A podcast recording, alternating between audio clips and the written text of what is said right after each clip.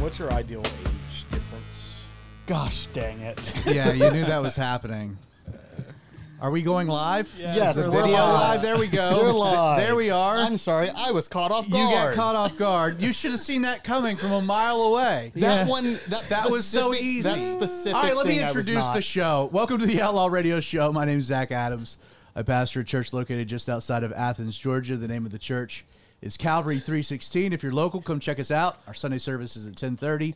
If you're not local but looking for a service you can attend online, a service that teaches focuses on teaching the Bible, uh, check us out. Our uh, service is live streamed both on Facebook uh, dot com slash Calvary 316 or our YouTube channel is Calvary316.live. So again, if you're local, come hang out with us one Sunday. If not, check us out online. You can learn all about the church, what we believe, what we're about, uh, by visiting uh, numerous websites. Uh, they all direct you to the same place: uh, Calvary316.com, .org, .net.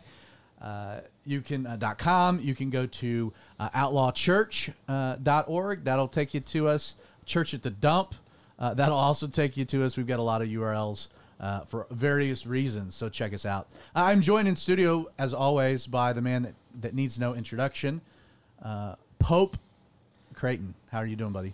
Pope of the world. Pope of the We're, world. uh, I'm gonna I'm gonna roll with it now because I forgot that I used it last episode. and someone referenced, someone and sent us an email referenced about it. in yes. the email. So Hello, um, Pope of the world. Yes, Jeremy Boring can be God King as much as he wants. I'm Pope of the world. You're Pope of the world. So how you doing, man? I'm doing well. It's been, I am, uh, been uh, two weeks since we've been. It Uh, has. I'm tired. I'm doing well though. It's it's good. I like Good, your good. uh, your Get Fed Today T-shirt. yes. Get Check- fed. Let me get out of the Get Fed today. Dot com. Check it out. It's online. Those those kind folks at Get Fed Today hooked you up with a T-shirt. I, I can tell. The kind folks over there at Yes. Get Fed Today. Yes. The kind folks at Get Fed today who have nothing to do with any of us hooked me up with a T-shirt. I like the for Get shirt. I Fed like today. the I like the shirts. You know, we've we've tried it, several different varieties of T-shirts. They Those have. are very comfortable. Mm-hmm. They have. Yeah. They've tried several different varieties. That's right. Of They. t-shirts. Well, I mean, we have too. We've tried from Outlaw Radio to the church T-shirts. We've tried various Right, styles right, of right, shirts. Those are very comfortable. So, uh, if if if people want to find how you can get a Get Fed Today uh, T-shirt, they can go to getfedtoday.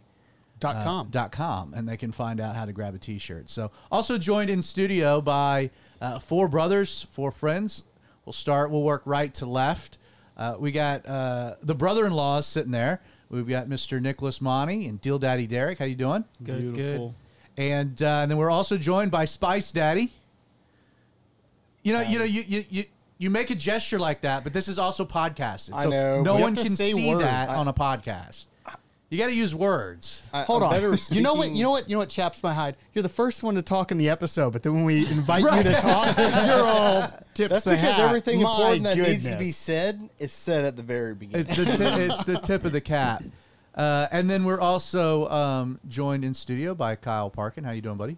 Good. I'm also their brother-in-law. He is. That's true. You're also a brother-in-law. I don't want to Yeah. be left out of that. You, you shouldn't be left out of that. So uh, now the brother-in-laws. You guys went last week. One of the reasons we didn't have the show, in addition to church obligations, you guys were out of town.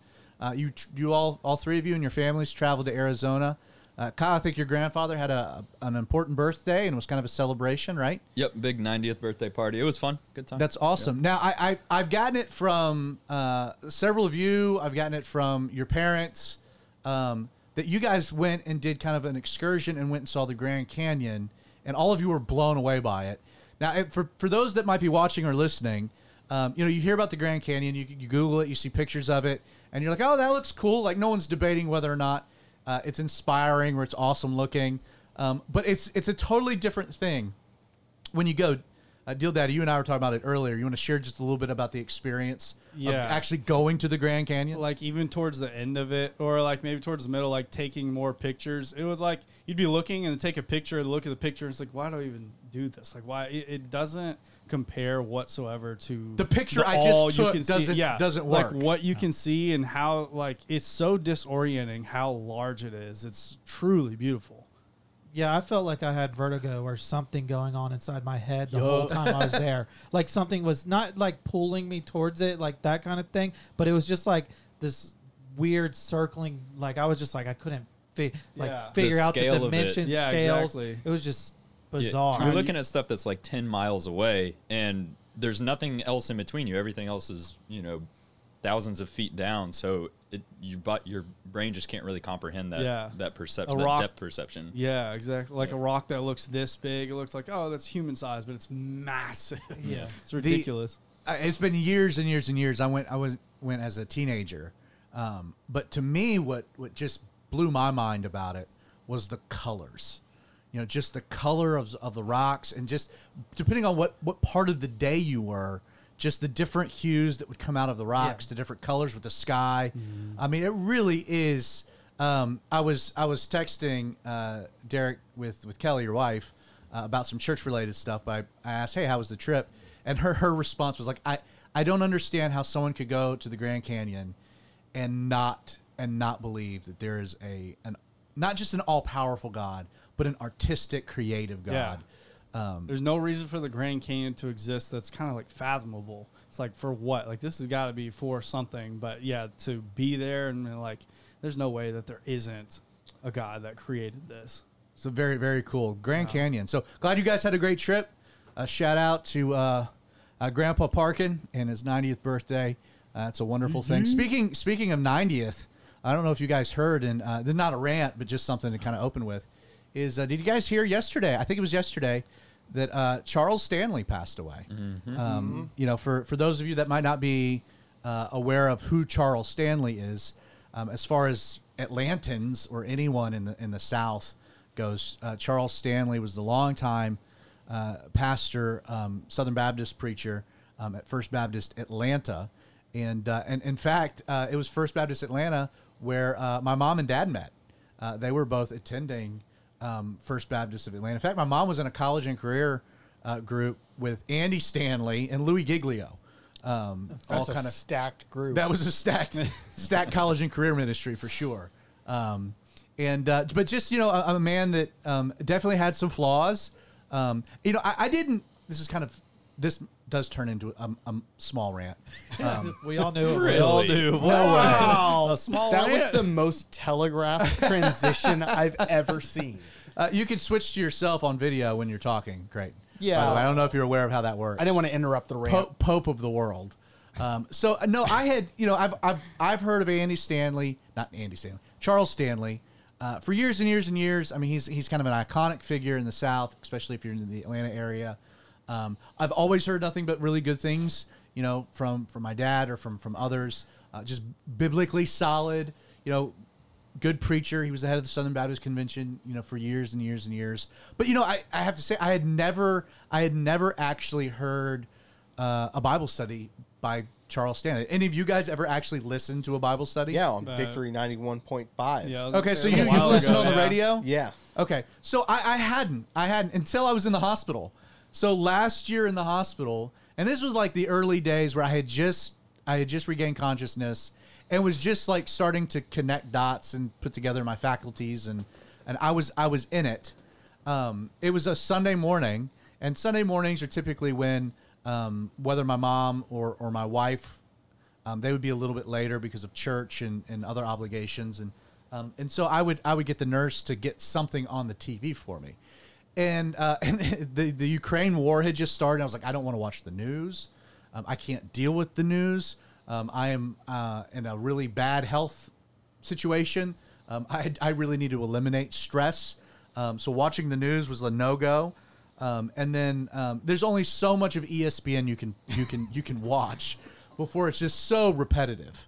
And so I, I asked the nurse to just kind of flip through the channels for me because I couldn't move my arms. Um, so I was totally dependent. So they were going through the channels, and uh, boom, there was Charles Stanley uh, teaching, and I was like, "Leave it there. Let me let me. I'd like to watch this because again, I mean, I hadn't I hadn't been to church. Um, I had was kind of devoid of a lot of that kind of connection. So I, you know, in my my hospital room, I watched uh, a Bible study from from Charles Stanley, and you know, again, it was there was nothing uh, super deep about it. Um, there was nothing where I thought, well, wow, that was that was groundbreaking. I've never thought of that before. Um, it was pretty um, pretty elementary and and what he was presenting, but I totally understood the appeal because he was able to take um, you know, what could very well be deep, uh, complex ideas, and he had just this kind of like Southern charm way of making them very simple. Um, you know, and and you know, you go back. Billy Graham was was an expert at that, where you know, just his ability to take you know big ideas of redemption and justification and you know salvation and present them in such like a, a, a simplistic presentation you know um, so uh, charles stanley is with jesus and um, um, you know was a good man did a lot of good things and so it's worth worth pointing worth worth uh, worth emphasizing just bringing to people's attention in case they didn't know so, um, so it's a shame his son's a heretic So I've got a question. Might not be in heaven with because him, you but, ended it you know. like that. Because you ended it like that, I feel comfortable asking this question now.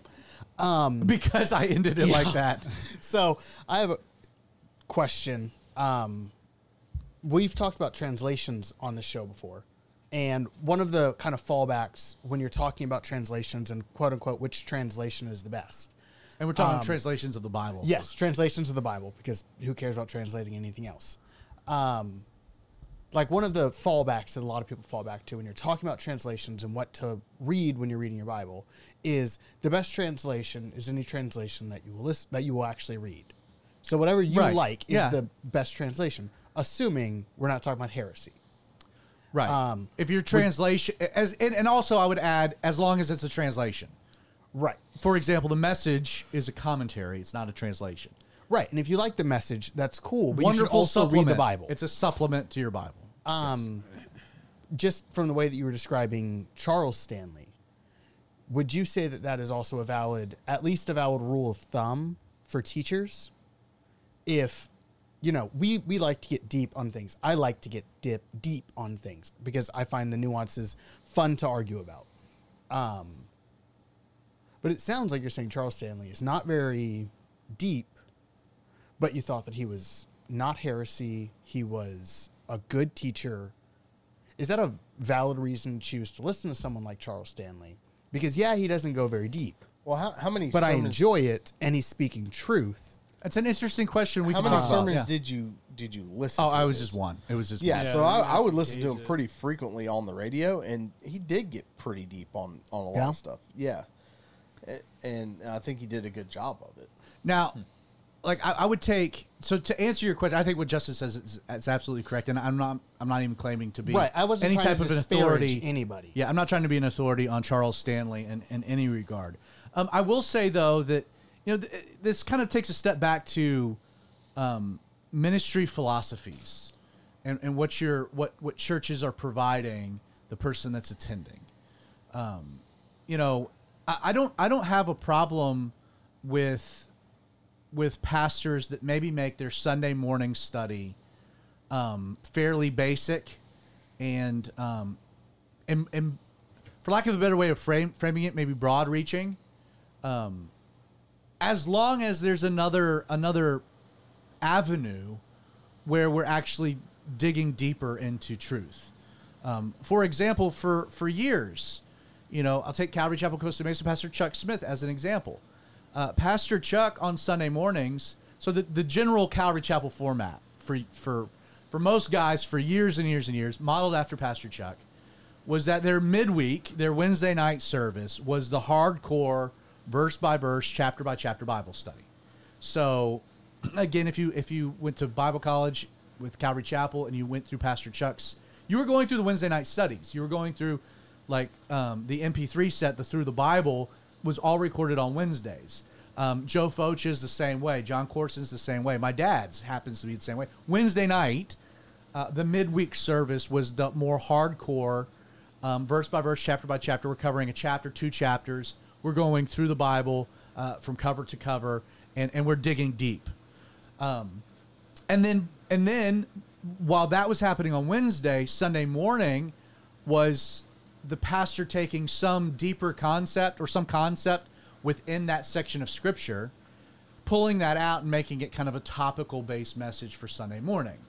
Uh, so it, it, it, it Sunday mornings ended up being kind of the first step into come to the Wednesday nights. You've probably heard this going, growing up at my dad's church for years. My dad was like, if you if you only have one one uh, study that you can come to, come to Wednesday night, don't come to Sunday morning, uh, because you, you'll you'll you'll get more from Wednesday night.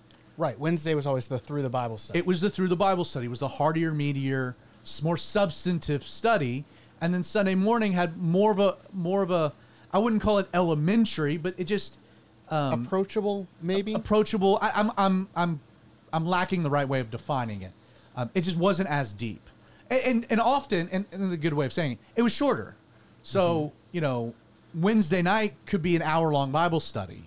Um, Sunday morning was 35 to 45 minutes at the most. And that was a functional thing because of multiple services and you had to get people in, get people out, you know, it was it was it was a thing. And it's it's harder to go deeper when it's shorter amount of time. Um, I, I don't know how First Baptist Atlanta did it.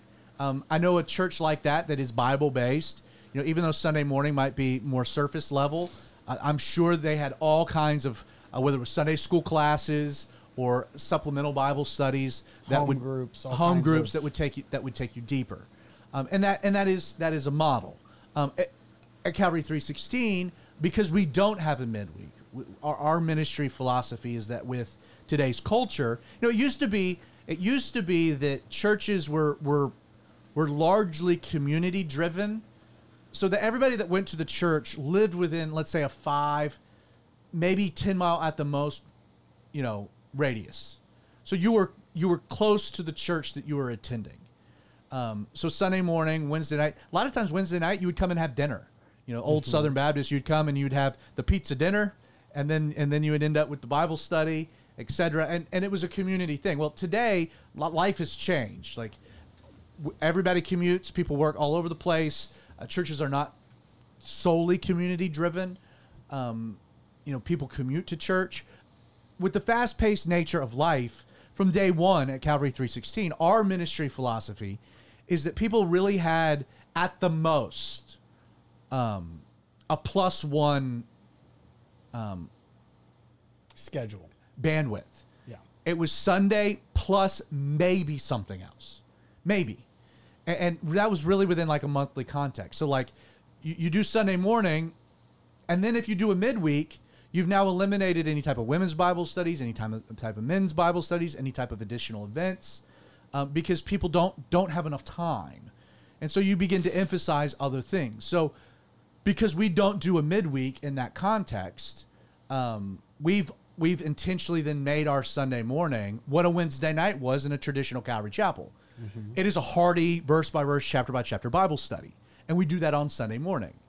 Um, why? Well, because we don't have anything else that we do. Now we'll throw in women's events. Everything our plus one is more for community development, is what we emphasize versus another Bible study.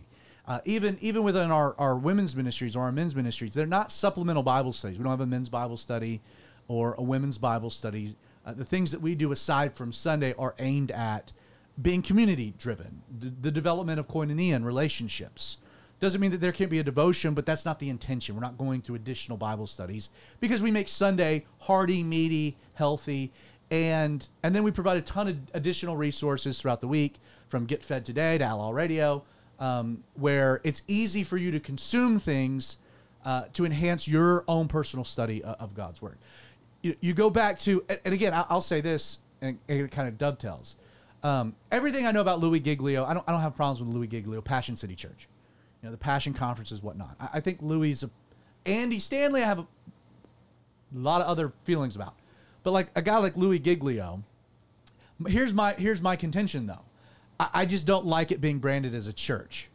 Um, if they would brand it as an outreach ministry, that that's Sunday morning driven, and that and that our intention is to create a service um, for um, unbelievers as kind of the entryway into getting saved, and then we feed them to churches uh, that can pastor them and mentor them and, and equip them.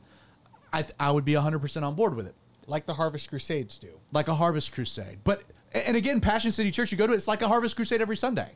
You know, it is it is a full blown production. Um, but are you going to get a whole lot of substance from Louis Giglio? No. Uh, you'll you'll get some, I think, some thought provoking things. You'll get some ideas, but you're not going through the Bible. You know, th- there's not there's not a depth. Now they'll try to say, well, we we move people into our home groups, which then provides the depth. And if that works, great Willow Creek did a full study about that ministry model, and it's a total failure. So I would just like to see data showing uh, that it actually, um, you know, yields any, any particular fruit. Uh, Mars Hill, Mark Driscoll, they, they ran a study about the same thing. It do, do, doesn't work. So um, to answer your question, I, I that was kind of a roundabout way, but I think I, I maybe unpacked it and got to the gist of it. Yeah, you did. That wasn't even the topic. Wasn't even the topic.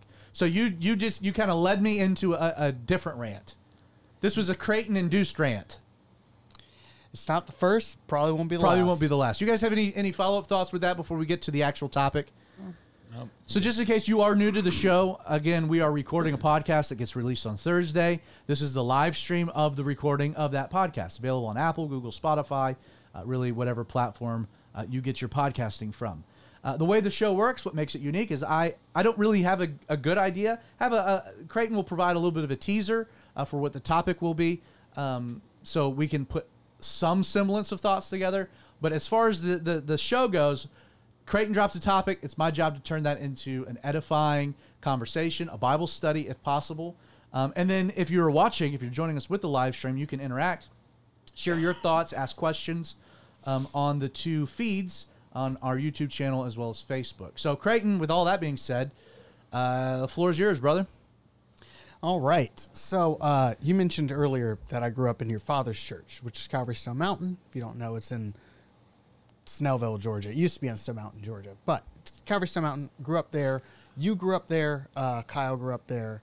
Uh, Nick didn't, and um, Justin and Derek grew up at a different Calvary Chapel. Um, Don't have to run through the history. What's the so question? the reason for the history is because what what I want to talk about tonight is I grew up thinking that alcohol was a like really really really bad thing, like to the point where it was like if you have alcohol, it is like quenching the Holy Spirit or whatever. Like it's really awful. okay. Um, that's where I grew up, and it makes sense. I have there's a lot of alcoholism in my family. Um, so my both my parents, neither of my parents drink alcohol, and they were very. Uh, they drilled into us that we weren't going to drink alcohol when we grew up. Um, I would like to pair that with the fact that Jesus drank alcohol. At least it seems like it in the New Testament. He talks Okay, about get your drinking get wine to your a lot. question since you're gonna we're gonna take us down this road. Oh my gosh! I have. Since you're gonna take us down this we were road- talking about a couple of weeks Just ago. get to the question. We're getting. You ranted for 20 minutes. So, my question is, what does the Bible actually say about alcohol? How should we as Christians approach it, and how should we as Christians approach people who drink alcohol?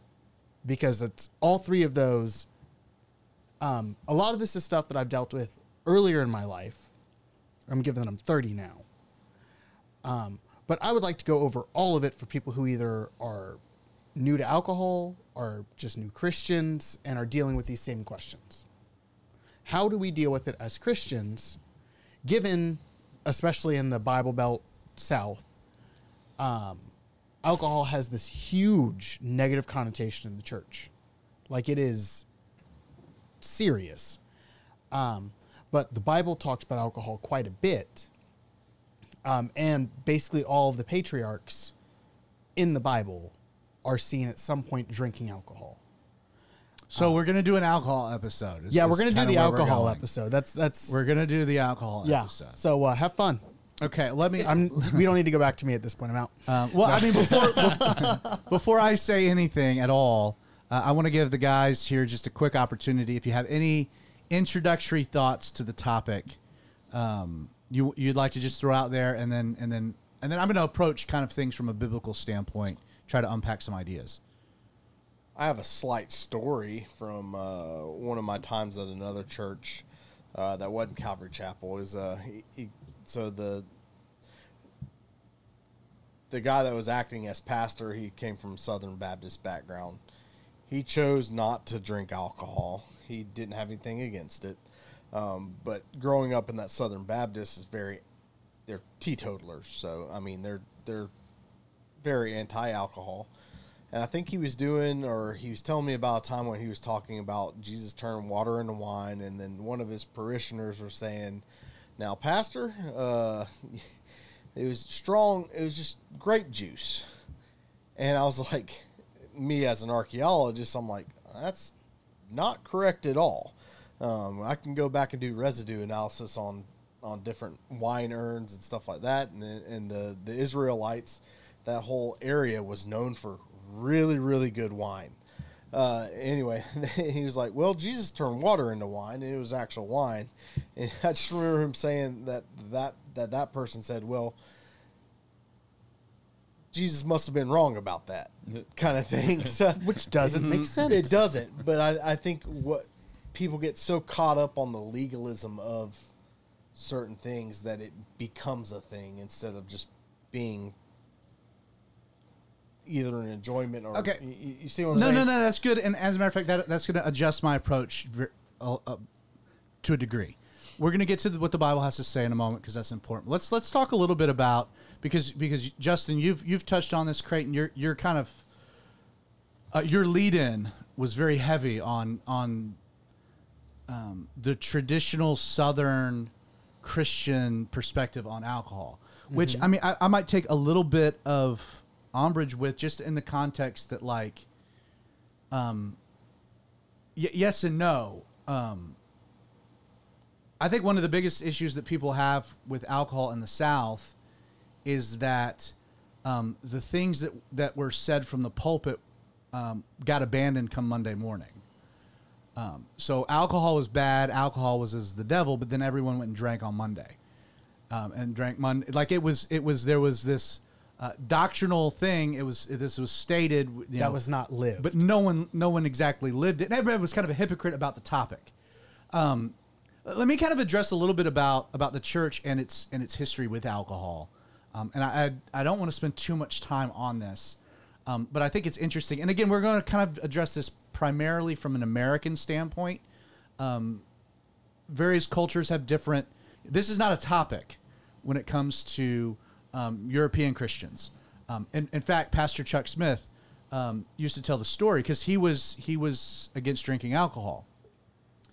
Um, but he went to, I believe it was it, was in England, um, and, I, and if I get the country wrong, I'm sorry. But he was he was in a maybe Ireland or England um, in the 80s, and, and he you know he taught this Bible study, et cetera, et cetera, and and they went out to the pub, you know, to get to get food afterwards, um, and every all of the pastors got a pint of beer, and Pastor Chuck was kind of taken back by it, so he ordered a cup of coffee. What he didn't realize is that everybody that was all the pastors drinking beer had the same reaction to Pastor Chuck ordering a cup of coffee as Pastor Chuck had with them ordering beer. They were like, "That's a drug." You know, how can you do that? Like there is there's a culture there is a cultural thing to it um, that that has to be recognized, and there are different parts of the world that have different customs, different relationships with alcohol in general. Um, and so we, we got to address this specifically from an American standpoint. Um, and it is true that, that the American church um, has this very interesting um, tit for tat with alcohol, depending on your denominational affiliations. Uh, Southern Baptists have always been teetotalers, and, and that and that roots itself back to Puritanism. Um, the Puritans, the Quakers, you know, there, there's a, a, a very fundamental traditional uh, strain of Christianity in America uh, that has been uh, very anti-alcohol. Uh, mainline denominations, uh, specifically that find their origins and roots in the Reformation, um, which I know the the Puritans did as well, but but your your Lutherans, your Anglicans, your Presbyterians, your even even some of your Methodists um, have never had a problem with alcohol um, and have drank alcohol. Um, your Catholic, the Catholic Church as well, uh, whether it be wine and just the, the cultural the cultural nature of that. Things really reached a head in in America in regards to alcohol. You know, Martin Luther, the Martin Luther, his wife Catherine, her reputation in in Wittenberg, in Germany, is that she was known as being the best breweress in town. Like again, just you know, the head of the Reformation, the, the founder of the Protestant Church, uh, his wife was the best breweress in town. Like we've come a long way, in, in how we approach That's a gravestone achievement. right a gravestone achievement. A lot of things made a made a drastic turn, and and, and you can even say an understandable turn, following World War One. Um, so so coming out of World War One, I, mean World War One, if you study it, it was, um, it was a war like like none other. Like World War Two is bad, but as far as like the human atrocity, like what people experienced um, in in the trenches uh, during World War One, from mustard gas to hand to hand combat, uh, the way that warfare was conducted um, in the First World War was brutal. It's why we have war crimes. It is why we have war crimes. It's why like like the nations of the world was like we can't we can't we might all fight again, but we, We can't, can't do it. do this We can't again. do that again. And so you had you had a whole generation um, of of men who had experienced this just dramatic trauma. Uh, they come back to America, and largely they abandoned church, um, and the church became very female centric. Um, so you had all these women that were in church, their kids were in church, but the men didn't come back. Atheism rose. Uh, people were like, they can't. After experiencing what I've experienced, there can't be a God. Um, and what happened? Well, they turned to the bottle. Um, you know, looking at American culture, going into the Roaring Twenties, you know, you ended up with like this this this reaction to World War One, where the church became very feminized because the men didn't come back, and the men instead went to the bar, and and and as a result, um, were terrible fathers, were poor providers. Like society was was dealing with some major issues, which which gave rise to what historically? You want to take a guess? Starts with a P and ends with ohibition you know, so you ended up with the women's suffrage movement. The churches were at the forefront of it, and, and wh- what were they doing? And they were identifying like the, the problem here is alcohol, N- but it wasn't. The problem was was the emotional trauma th- that that people had experienced in World War One and were not dealing with, and alcohol provided an escape from reality. Uh, they were drinking to forget, to to to drown their sorrow, um, and and the reaction, and you can understand why, was well, we need to get rid of alcohol um, because of the effect that it's having culturally among our men. Um, so you ended up with prohibition. Now, prohibition, you can study it, um, was a terrible idea. Um, it didn't work. It didn't. It didn't work at all. It gave rise to organized crime. Um, it's why we, we we still have we have a Kennedy that announced his run for president today because of all the money that the Kennedys made during uh, prohibition and running Derek, alcohol. what did you do? It wasn't me, brother. I wish. Not that Kennedy. You also, have, you also have Be a little better off. So Oh, oh and, and, and you have you have NASCAR as a, res- as a result of, of bootlegging, and, and there's a whole there's a whole there was a whole you can study prohibition. Uh, Ken Burns does a documentary uh, called Prohibition. It's very interesting and insightful into just um, uh, the the negative consequences of trying to legislate morality, um, which which we've had a problem with Ever since. ever since. The idea of legislating morality. Uh, legislation should reflect morality, but it can't change the heart of people. And so the church was largely against alcohol and had this push against alcohol um, because it misdiagnosed, it, it went the easy route in dealing with an issue. Um, that that's kind of the origins of where the church really becomes um, anti-alcohol and we still see some of the repercussions of that today. I will say though um, that that you're getting less and le- like we're dealing with such large, sweeping, radical, demonic cultural moves in American society that the uh, the the quabble about whether or not you can have a beer at lunch, I don't hear people having that argument anymore. Wh- wh- wherever you fall on the issue, like like the like we're we're dealing with such bigger, more pressing things that like I don't think a lot of people are making. It, it's not the same cultural issue within Christianity that it was maybe ten years ago. I think that that's just a personal opinion on it. Yeah, I think that's true. Um. So you're in this dynamic where cultural things happen with alcohol. What does the Bible say? Um, first and foremost, let me let me say from the beginning that the Bible, from cover to cover, um, there is one consistent theme in regards to alcohol.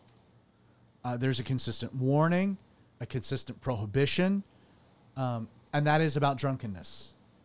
Um, you can't get drunk without drinking, um, but there is a prohibition, a warning about drunkenness. Drunkenness is a sin. Um, drunkenness can destroy your life. Drunkenness can ruin your family. drunkenness can have generational consequences. Um, and it is true. If you don't drink, you you won't get drunk. That being said, if you don't eat, you can't be a glutton either. Um, so that that only plays itself out so far.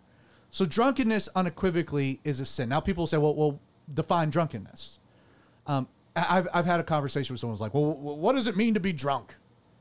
Like that's the stupidest question, because you know, mm-hmm. like anyone that's ever drank, like you know, you know, you know when it's too much, and when it's too much, it's wrong. And the you only know person, the, really the only person that can say, what does it mean to be drunk is someone who hasn't been drunk before. Anybody else, it's like you know exactly You what know you mean. You know exactly. exactly what you're doing. Yes. Like we're on the same page. You just don't want to. You want to pretend like you're not. you're just want to argue you, you- you're wanting Right. us to argue about circular semantic nonsense. You know what you know what drunkenness is. And and and you're arguing about it because you do it probably every weekend and it's wrong and you don't want me to tell you it's wrong. And it's sinful and it's ungodly and it's not christ-like and it's a tarnish on your witness and you can absolutely ruin your life. And you can kill yourself and hurt somebody else if you get behind a wheel. Um, so so let's let's be honest about that um, and and for for those Christians that are on one side of the argument, you know that that don't have a prohibition against drinking, um, there's too much drunkenness in the church. There are too many weekends that people drink too much, and they're like, "Oh, I have liberty." You don't have liberty for that. That's a sin and that's wrong, and it's it's a poor witness. And now I'm not trying to hammer anyone in particular or say anything that doesn't need to be said, but it needs to be said. It's it's, it's truth. Like you can drink and you can drink like Jesus drank. Like there is there is a godly approach to alcohol is fundamentally amoral. It's a it's a thing. It's a substance. It it it can be used for beneficial purposes and it can be used for destructive purposes. Um, it's it's one of those things that you have to approach within within moderation. And I will say just the way that blood alcohol contents work, um, how much Justin drinks is going to be radically different than what Creighton could drink because of your Because your, I'm small. your body sizes and your chemistries. So he could drink more and be fine than you could drink and be wrong right. and be in sin.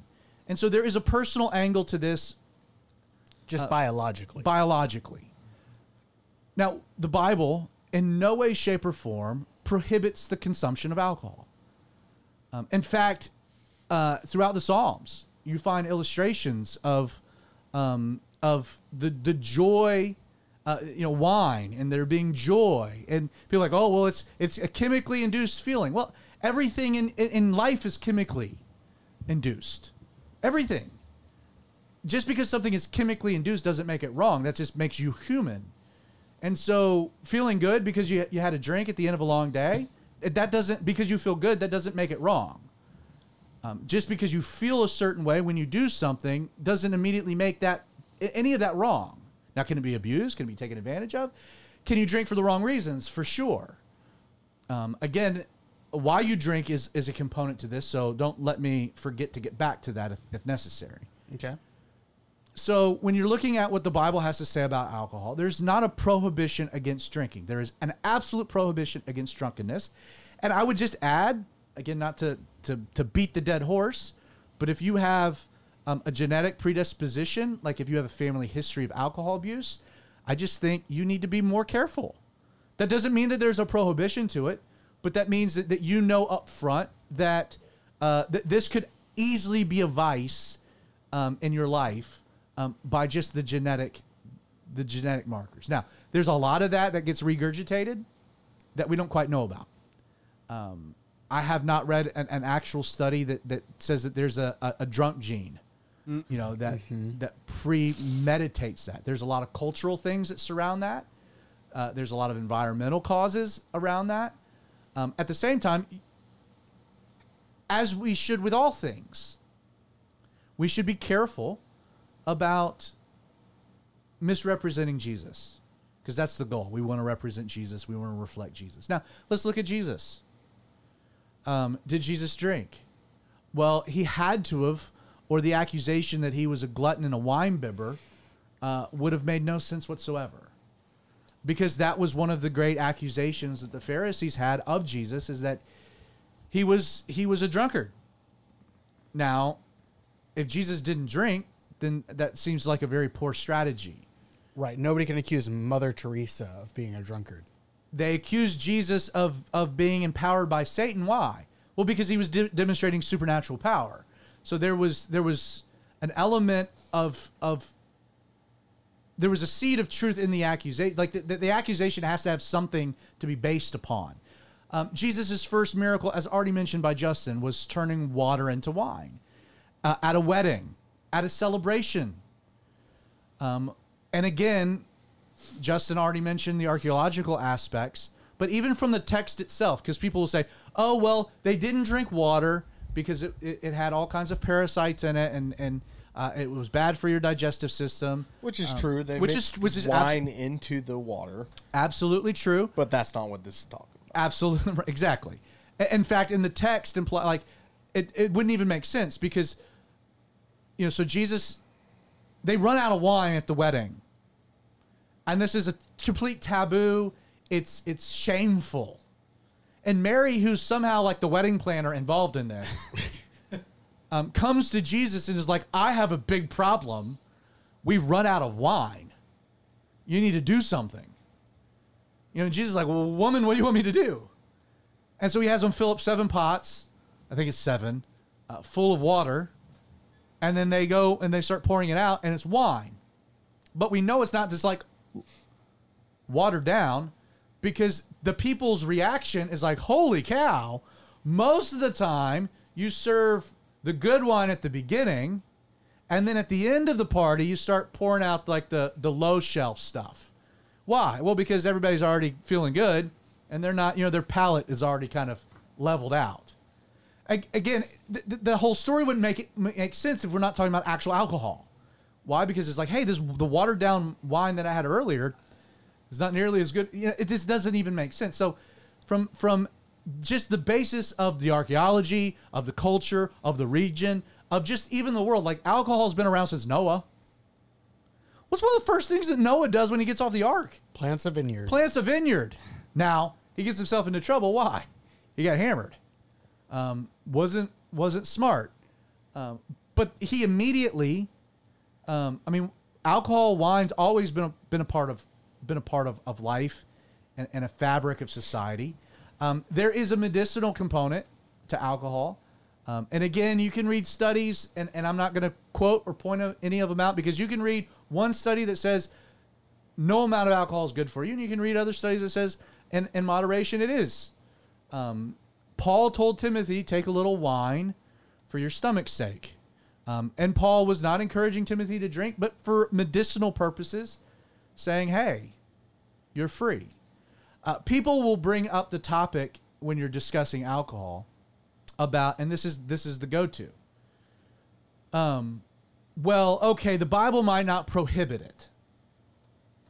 And again, I think if you're if you're being honest about the scriptures, there is not a prohibition about drinking. But they'll say you should forego drinking alcohol out of preference for the weaker brother.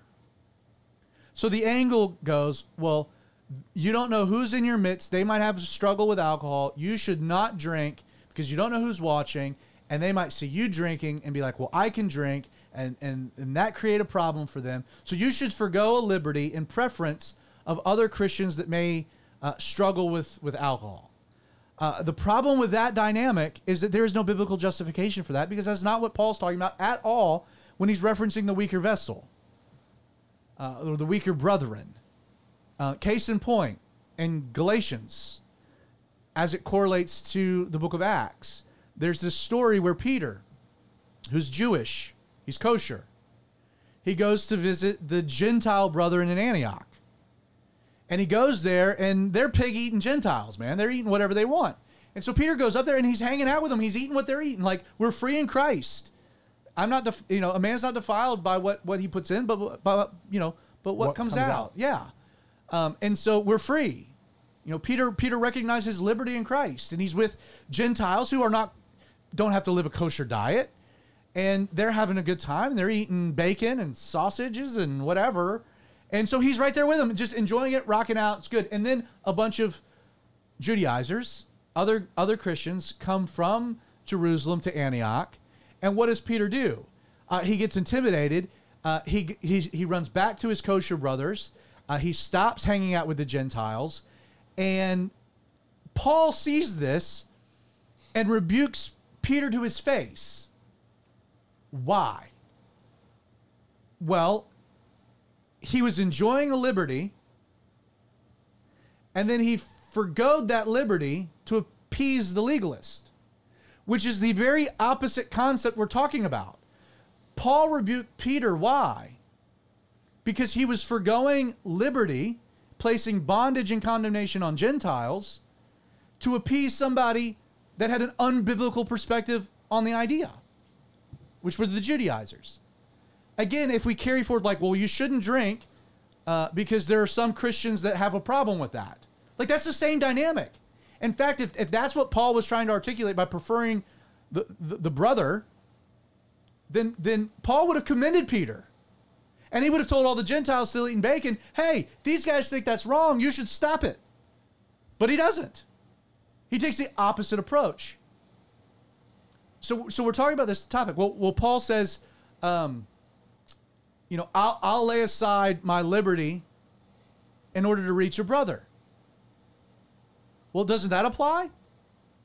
Yes, not how you think. Who's the brother in the context in which Paul's saying this? And I believe it's 1 Corinthians. The brethren are literally his brethren, the Jewish people that he's trying to reach with the gospel of Jesus Christ. See, Paul talks about foregoing liberty or certain things in the pursuit of the gospel of Jesus and salvation. He's not talking about church culture, he's talking about being an evangelist. An example if, if I go to Utah and I'm going to go out and I'm going to try to reach Mormons for Jesus, if I'm walking around Salt Lake City with a beer in my hand, guess what I've immediately eliminated my chances of doing? Reaching more. reaching any Mormon. So what should I do? What's the appropriate godly thing to do? Lay aside my liberty Put on a button up and a tie. In in the pursuit of reaching someone for the gospel of Jesus Christ. And we can see that in all kinds of cultural ways. You know, things that okay, I'm free to do this, but I really want to reach this person for the gospel and I know this will be a stumbling block. So I should lay it aside. This is not church culture. And in the context of church culture, because we're free in Christ, we hold to what the Bible says. Um, it's the same idea. I, I'll never forget my dad years ago. Um, this guy in the church, uh, it was a church event. It was like a ladies' tea, and and one of the teenagers came to serve to volunteer, right? To kind of basically literally wait tables, and he was wearing a baseball cap, had it on backwards, and he was doing his thing. And this older guy in the church got really bent out of shape and, and pulled the young man aside and says, Son, you need, to res- you need to have more respect. You need to take that hat off in the house of the Lord. Now, does the Bible say that? No, this is purely a cultural thing. It actually says the opposite. It actually says the opposite, but and that's also a cultural thing, so it doesn't really matter. but my dad, my dad, I'll never forget. I watched him. He walked over, got in this man's face, and says, "Don't miss it. He's here serving Jesus, and the hat doesn't mean a thing. Like get get over it. It doesn't matter." Now, to that man, it mattered, but does it matter? No. And so there are times that we have to defend liberty because of, because of what it means. Like Christ died to set us free. Now, that's not to be drunk or to be a drunkard. But if you want to have a beer at dinner or red wine with your steak or a nightcap after a long day, if you want to drink in moderation, have a few beers at the pool or a beer when you're done mowing your yard, At the ball game, like best place to have a beer. like there's not like like I mean again we know what sin is and we know what sin isn't. Let it be. Now I will say if if you don't want to drink alcohol don't. Like you're free in Christ. No judgment from me. In fact there are people that I know that don't don't have the same beliefs that I do about alcohol. It would be wrong for me to flaunt to flaunt my liberty. Now, if, if they were like, "Hey, you can't drink around me," we we have a problem. We have a problem because now now we're dealing with like bigger issues. But me as a believer, just knowing, hey, you know what? Like, this isn't a thing. And it would be silly for me to make it a thing because it's not. Like, I'll take a Dr. Pepper at dinner. I, I could care less. Like, am I free to have a beer? Sure. But I know how they feel, and I don't want to. I don't want there to be something between us to be a, a problem. So you know what? In that context, like I'm not. There's a difference between enjoying liberty and flaunting liberty. Um, because flaunting liberty is prideful, and it's it, it fosters disunity, and again, it's not it's not Christ-like. Um, you go back to, and again, this is um, to me, it's it's the Passover. You know, Jesus with the disciples in the upper room. And Jesus waited for the third cup that came after the afikomen, that centerpiece of matzah that was broken, where he says, Take, eat, this is my body. You know, Jesus takes imagery for the afikomen that's existed for 2,000 years and he redefines it right there. Not that he redefined it because it had its original imagery to begin with. But he makes it clear like you've always thought that this represented Isaac. It represents me. This is my body that was broken. And then he takes the third cup, the cup of redemption. And he passes What is it? It's wine. Like it wasn't Welch's grape juice. Which by the way, do you know why we have Welch's grape juice? Southern Baptists needed Nope. some wine that Nope. A guy named Thomas Welch, who didn't want there to be was a, was a prohibitionist. Welch literally invented grape juice for the purposes of communion, to remove alcohol from it, when it had been celebrated with alcohol for eighteen hundred years before that. Which is why at Calvary 316 we have an actual wine option because that's what Jesus used because it wasn't supposed to be sweet. Redemption was sour. Redemption, redemption, you took a sip and it was to be bitter. It wasn't to be laced with so much sugar you're, you're, you're, you, you had a cavity, grape juice. It was to have a bite. And, and there was alcohol, which is the product of fermentation because there was death associated with it. Jesus became sin. There was that corrosion. Like, we, like we've abandoned the imagery of it. So, in regards to alcohol, there isn't a prohibition against it.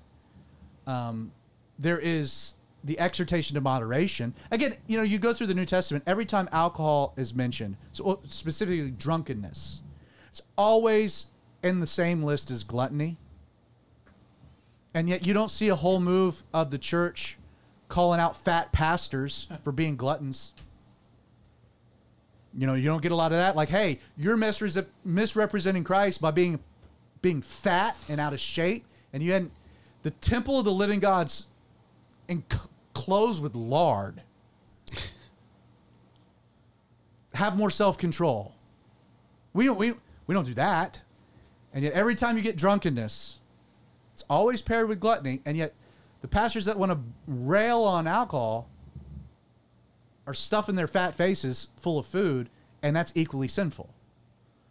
So, you know, this is all going to get me in trouble, but um, thank you, That's what- Creighton. yeah, that's what I'm here for. yeah, that's what you're here I, for. I think for me, like, because I grew up in Calvary Chapel, very, and, and every Calvary Chapel seems to take on the the taste of the area that they're in. I, I, I guess so. Like being in the South, very, at least mine was very Southern Baptist. Like, I don't know about Calvary Stone Mountain, but like everybody there was like no alcohol. Basically, is how I grew up, and then when I turned 21, I would drink every now and then, but it wasn't a main focus. And then I didn't really understand that until I moved to I moved to Israel to do my my master's degree.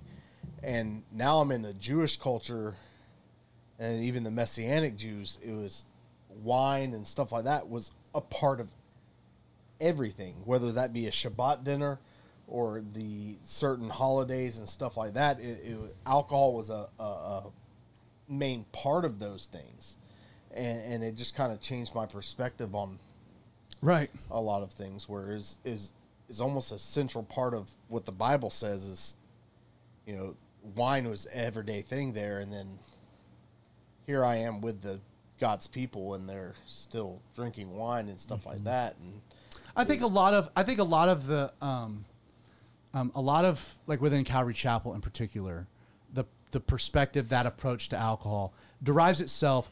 I, I do agree with the the the cultural thing to an extent.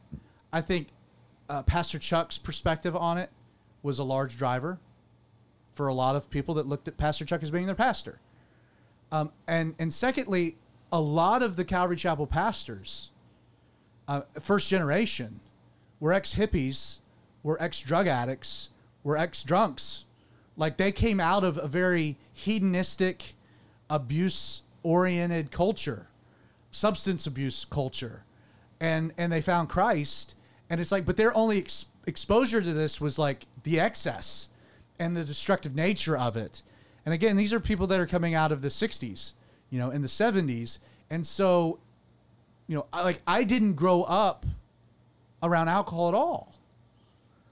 Like, There was there wasn't it just was a non non sequitur. It wasn't it wasn't a part of our life in in in any way. Um, you know, I remember going. I was 27 before I ever tasted alcohol, um, and I remember the first time that I actually went to a Thrashers hockey game, and the guy I was with ordered a beer, and I felt super awkward because I had never been around a beer. Like I didn't drink in high school. I didn't drink in college. I didn't drink in young adulthood. You know, I was a teetotaler. And yet I started I started having exposure around other Christians in similar context of, of what you're saying in Israel, where it's like, oh my goodness, like a drop of alcohol isn't as drunkenness. There is there is a, a different way of looking at this, a different a different perspective on it. And then I started looking at the scriptures and it's like, well, I you know, I, I'm I'm I don't need to be a teetotaler here. Now, whether or not I like it or not is a totally different topic. I'll never forget the first time I had a beer. First beer I ever had. Um, I'd always heard, hey, uh, you get done working in the yard, get done mowing, nothing like cracking a cold one and enjoying a beer. Again, I have no Amen. context about alcohol at all. So I was like, it was going to be a Saturday. I was like, I'm going to get out. I'm going to work in the yard all day. I'm going to have a beer. So I went to Kroger and I'm looking at the beer aisle and there's like a thousand options. And I had no idea. I don't know any of the difference between any beers. I don't know dark beers to light beers. What- I I don't know. I don't know anything. Oh my gosh. And so I'm like, I've heard of Guinness. and so I got a six pack of Guinness. And I put it in the Wait, is refrigerator. true? I put it Is in the this fridge. true? Oh, it's 100% true. Oh my god. I put it in the gosh. refrigerator, and dude, it's like a July s- Saturday. dude, it's a best hundred. It's a hundred degrees outside. I- I've got no shirt. I'm soaked from head to toe in sweat. Um, I mean, I, it's it's it is still. It's like four o'clock in the afternoon. So I mean, it's like hundred percent humidity. It is Oh my gross gosh. outside. And I'm so I feel so good about my yard. It looks great. I had running sprinklers. I was like, I'm gonna have a beer. so I grabbed a Guinness and I popped the lid. I took one sip, thought I was gonna die. and I was like, this isn't refreshing at all. Like, what in the world are people talking about? But I mean, I can't judge it unless I try it. So I drank about half of it, and was like, I was like, I'm never gonna have a beer again in my life. This is just the most ridiculous thing. Why do people like this? And I was telling a friend like a couple weeks later about this story. It, dude, he, he was dying laughing. I mean, he was doubled over laughing. So he had to explain to me the differences of beer. He's like, "That's a like a dead of winter beer. Like, Yeah. you don't want to be sweating. You Like, picked the thickest. It's Yeah. it's amazing you didn't die. See, I'm the, I'm the opposite. The first beer I had was also a Guinness, but I loved it. Did you get done mowing your yard? I don't remember. Okay. No. No, it was the con. It was the context. But I'm just saying, like, That's so funny. Yeah, that was the first the first time I had ever, um, you know. Tried to experience. it Yeah, in and a it was way. like I had I had I just I had no context. I think And- I also, rather than just going to Israel too, just some of my favorite authors like C.S. Lewis and s- great men of God that I've read their kind of biographies.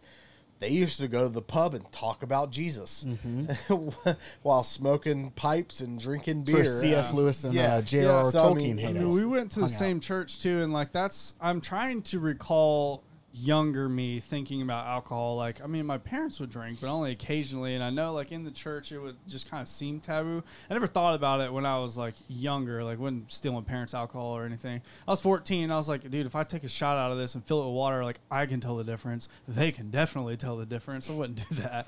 But I remember being at our youth pastor's house, like after church on a Sunday, just hanging out. Where uh, like the whole youth group's there, and like going into the fridge for something and then seeing like a wine cooler or two, and I was like, oh, he's got alcohol. These And- people are filled with Satan. No, I didn't think about that. I took it and I'm like, well, other people don't drink, and I already understood that we had our own liberties and everything, and that, and like, just you don't do it to cause somebody else to stumble. But I remember seeing that. I'm like, well, he drinks, and I respect him and admire him. So like, I don't really see how it could be that big of a deal. It's up to you. And that's the only time where I can really remember even thinking anything like at a younger age in the church related to alcohol. I've said this at Calvary 316. You guys have heard the refrain, and and it and it is it is. I think it's the easiest way to just summarize the topic. Um, drink like Jesus drank, and realize He's there with you while you're drinking. You know, I mean, it's it's it's, it's that simple. Like Jesus drank, but it was in moderation, and He drank good stuff. Would best. grab a third beer with me right now, or I mean, I mean it's it, it, it, it really boils it boils down to it boils down to like um like I'm filled with the Holy Spirit. I, I'm I'm walking with Jesus. Like I'm responsible for my actions. Like yes, th- there's there's a danger in this thing. Um, if if it's approached the wrong way and if it's handled the wrong way, um, I, I think as far as our approach to it, um, I think one of the biggest the biggest things that I think is a danger, and this gets back to an earlier point, is when a church takes a position on alcohol that's a hard line, um, especially with kids and teenagers, and that's that's that's the status quo. But then kids kids kids learn more about you by what you do than what you say. But then they see you live a totally different way. Um, or it's or it's kept private. Like we're very Jessica and I are very are very open with our children. Like we're not we're not you know we're not trying you know kids often rebel against the things that you're you're you're hiding, you know. Um, you know, you, you you rail on something that, that tends to be a good indicator of what they're going to gravitate towards. Um, it's a kind of a natural psychology of it especially if they ever see you do it after you rail on them. after you rail on it, or like, or like you're being a hypocrite about it. Um, don't be a hypocrite. Um, like it's okay. Um, I think if you actually create a culture of liberty, um, there's way more accountability because things are in the open. Things are not things are not being done in secret. Things are not done under under a guise of we don't talk about this or that's taboo. Um, you know, with you guys, it, you know, it's it's a lot easier for me to be like, hey, I think you I think you you might want to stop drinking. I think you're kind of out at your limit because of an openness that already exists versus everybody's doing this in private. Um, I want to get back to that one thing because we're running out of time. Um, why you drink is an important thing. Yes. Um, the Bible does seem to place uh, drinking within celebration, within joy. It's associated with merriment. Um, there's warnings about the strong drink in the scriptures within the context of depression, um, within the context of grieving. Um, alcohol is a suppressant. Um, alcohol, alcohol is um, there is a dynamic regarding alcohol um, where it suppresses. So, so again, you why are you drinking? Also plays a role because it's like you know instead of going to the bottle, maybe you need to be on your knees before Jesus. Instead of running from an issue, trying to forget an issue, trying to mask an issue, um, you need to confront an issue. You need to talk through an issue. Um, alcohol can provide an escape, and, and in that dynamic, it becomes an idol. Um, it becomes a, a false savior promising a false escape from a real pain, um, and that's that's where I think uh, people also need to be very careful. Um, wh- why are you drinking? Um, hey, I've had a long day. Um, I want a nightcap to kind of uh, cool off with the ball game. Uh, hey, I don't see a, a- a reason with that. Um, I'm having marital problems, and I'm, I can't cope with it, and so I'm going to grab a bottle and sit on my back deck, deck and escape. Not a good reason. Also, bad night. Yeah, There's no way to have a good night like that. yeah. But you see what I'm saying? Like, Yes, you know, absolutely. I think that that's another component. Let me add one one more thing, um, because because again, I, I know that there ends up being a point of contention about okay, Zach, I'm with you here, but what about pastors? Can pastors drink? Uh, because again, in the Old Testament, there was a prohibition against uh, the priest drinking, um, and then Paul talks about um, deacons uh, not being given to much wine um, and elders not being given to wine. Uh, what's the position here? Uh, well, first, um, I don't think, I mean, Jesus is the ultimate high priest. Um, so we have to take some context that, like, okay, Jesus drank. Um, so this can't be a full prohibition. So what's happening? In regards to the Old Testament priesthood, um, there seems to be a, a very clear designation, and I think that this can carry over to church culture. Uh, a, a, a priest was prohibited from drinking while he's performing his religious duties at the temple. So while he's like making the offerings and, and doing the sac, like he can't be drinking on the job. Um, I, I would carry that over to the modern day church. Um, I don't think it's probably appropriate for a pastor to be drinking behind the pulpit. Um, for you know, for him to be drinking on the job um, within the, the, the context of his priestly duties his pastoral role. With what Paul talks about being not given to, it's not to be at the table of. It's not a prohibition. So, um, in regards to the deacon, you can be at you can be at the table for a little bit, um, but an elder can't be at the table of, meaning he can't. And, and and again, the way that we take this at Calvary three sixteen is that for our elders, uh, you you never um, you never need to you, you should never drink enough that you can't perform your elderly duty if called upon. So again, you're, you're we're always on the clock, 24 hours a day. So again, me as a pastor, uh, do I have liberty to have a drink at home? Sure, um, but it could be hey, it could be late. My wife and I could have dinner. We could have a glass of wine, uh, but I could get a call at 11:30 that somebody's been in a car accident and they need their pastor at the scene, or or I need to get to the hospital, or or someone's got an issue. Heaven forbid I'd ever be in, in a in a point of inebriation that I can't get into my car and fulfill my God given calling. Um, and I think that, and I think that's the exhortation that Paul's making to the elders. Deacons don't have that same responsibility, so they're they're you know the expectations lessened. It's heightened for an elder because uh, people deserve to have their pastor when they need their pastor. What about people that run the live stream and sound booth? you need to be good Sunday mornings Okay. when you're called upon. and you're called. Not to be given too much, Justin. Not to give it too much. So again, uh, I, let me let me close by just reiterating, um, this is a, a hot button topic. I am only speaking for myself. Um, I am not speaking for any other Adams. Um, I'm only speaking for Zach Adams.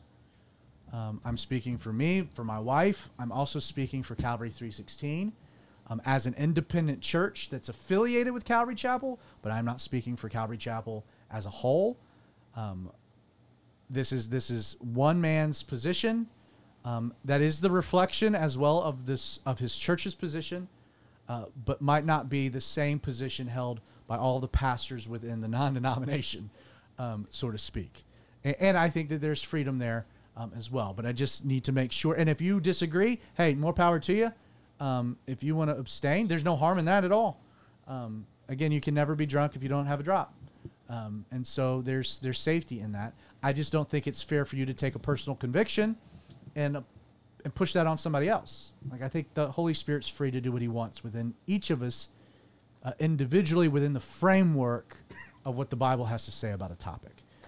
Uh, you guys have anything to add to this? I know that was a lot of me talking and you guys listening. I apologize for that. Um, Kyle, you got anything? Yeah, I mean, my biggest thought with it, and we're on the, me and you are on the same page. Obviously, I've been a long time, but And you're um, one of the elders of our church, so is Nick. so um, and I'm a deacon. God's made a lot of lot of good things for us to specifically to enjoy or to serve a purpose for us and maybe it was more perfect at the beginning of creation um, and you know it's got some repercussions and some bad things that can happen now but any of those good things that that God has made for us if you do do it too much and you're not responsible with it, it's going to be harmful. Like so, alcohol is the same as you know. Hot sauce. Yeah, there's a good example. too much hot sauce. well, let me throw let me throw out one more very. Let me end with more controversy. Oh, great. Great. No, no, that's exactly how we should. It's exactly what we need in this moment, right? Yep. So again, within the context of the upper room, right? And what the cup of redemption really was, that it was wine, and it was alcohol. Jesus said, "What did he say?" He said, "I won't partake of this cup again." Until when? I get back. Till the kingdom. Which means that at some point the teetotalers will have to be forced and faced with a real proposition that Jesus is having a good time drinking wine. Um, he's not right now. He's busy preparing a place for us, but he says there the day will come. Have you ever been to a Jewish wedding?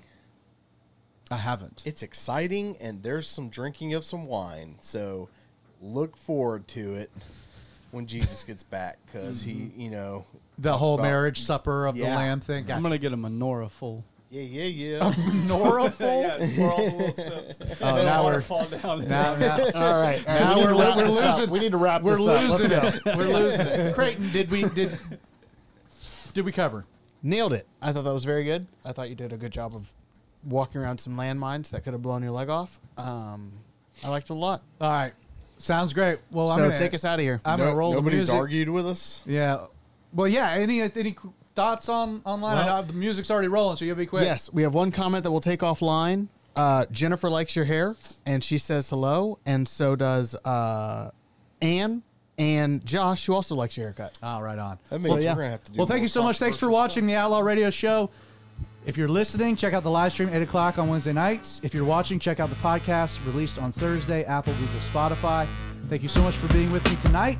Look forward to you guys being with me next Wednesday.